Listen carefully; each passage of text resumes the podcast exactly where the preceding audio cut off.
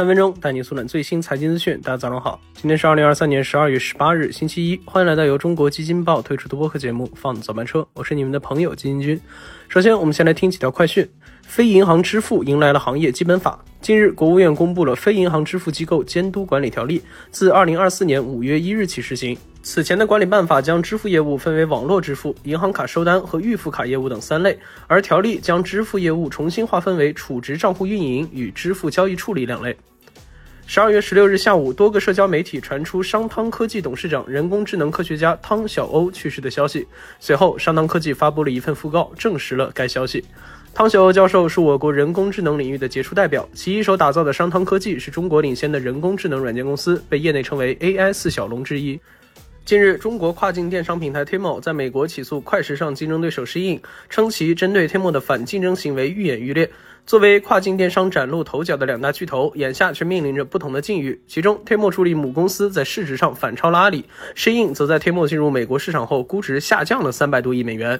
那前不久，Shein 才刚刚向美国证券监管机构提交了 IPO 申请，在此关键时期，Tmall 发起了诉讼，或对 Shein 的上市造成冲击。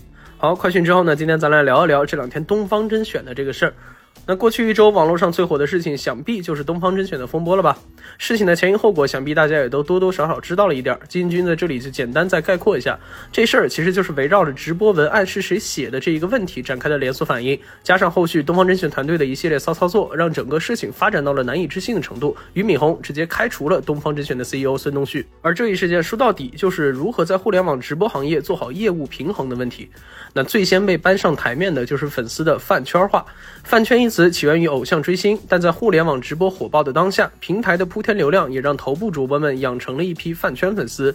即便他们没有出众的颜值、悦耳的歌声，像董宇辉这样完全靠才华，也同样征服了大量的粉丝。而这也直接导致，在文案问题刚刚发生时，众多粉丝为了维护董宇辉的形象，在评论区大量留言，与东方甄选的小编互动，引爆了本来小小一点火花。十二月十二日，时任东方甄选 CEO 孙东旭在直播中回应，但摔手机声明反对饭圈，这些行为和言语瞬间引发了网友热议。有网友认为，这不就是把锅甩给粉丝吗？十二月十三号凌晨，董宇辉本人也发长文回应，表示自己反对饭圈文化，反对以饭圈名义污名化任何人。那这样一来，东方甄选内部的混乱也被暴露到了网友面前。彼时，网络上就已经有声音传出，俞敏洪要在董宇辉和孙东旭中二选一了。那结果大家也都知道了，老于最后选择了董宇辉。而饭圈的这一争论点，便是老派公司尝试融入新时代互联网思维的鲜活案例。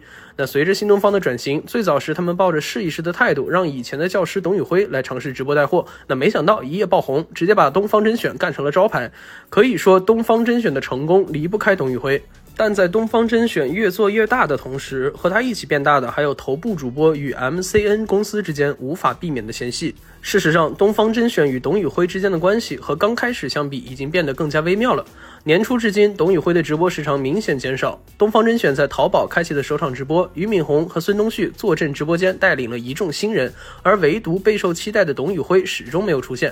而东方甄选真的可以脱离董宇辉吗？那数据不会说谎。今年春节期间，董宇辉因个人原因请假了十七天，而东方甄选直播间的 GMV 从此前平均每半个月二点五亿到三点五亿的销售额，跌落至一亿至二点五亿元。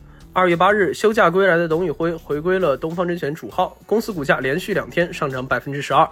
那俞敏洪用三十年的时间树立起了在新东方的绝对威信，但他仍然难以走出所有 MCN 公司都面临的困境，那就是捧不出大主播，他就上不了牌桌；但如果捧出大主播，那麻烦也来了，谁说了算，谁分最大的蛋糕，都永远没有标准答案。